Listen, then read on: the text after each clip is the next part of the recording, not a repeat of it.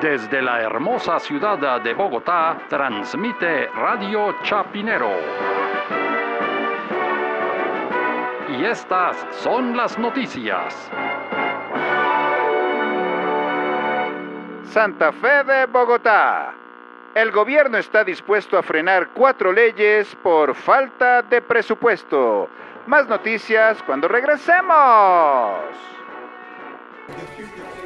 Pero ¿cómo así? ¿Cuáles son las leyes que no se van a poder eh, pasar, tramitar? Pues básicamente las últimas cuatro que hicieron, porque es que definitivamente según el ministro de Hacienda no hay un solo peso. La primera decía que ah, redujeran a 150 semanas las cotizaciones de las mujeres que ganaban hasta dos salarios mínimos y que cumplían 57 años de edad. Ese chistecito le vale al gobierno 2 billones de pesos al año. No hay plata.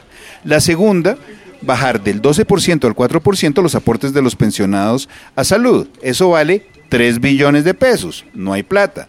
La tercera, la que incorporaba el tratamiento de fertilización al POS. Imagínense, esa vaina vale como 100 millones de pesos cada tratamiento. No hay plata. Y la última, la que aprobó la realización del examen de tamizaje neonatal, es decir, tampoco hay un solo peso. Como si que no hay plata, lo que hay es plata para todo eso. O sea, me parece absurdo, y más viniendo del ministro Mauricio Cárdenas, que él sabe que hay plata por todas partes, es decir, él ha estado en una gran cantidad de negocios y de asuntos en los que lo que ha habido es precisamente plata. Bueno, plata que hay que recuperar, ¿no? Como por ejemplo, por ejemplo, los 8 billones de reficar, ahí hay como 500 mil vacas de las FARC que se pueden renegociar, todas las tierras que han comprado testaferros de los cacaos y de los paramilitares a los desplazados, la extinción de dominio, los baldíos que se han apropiado algunos grandes hombres empresarios del campo del ubérrimo y los vecindarios, mejor dicho, plata es lo que hay en este país. Y sobre todo lo más importante, otra fuente de plata sería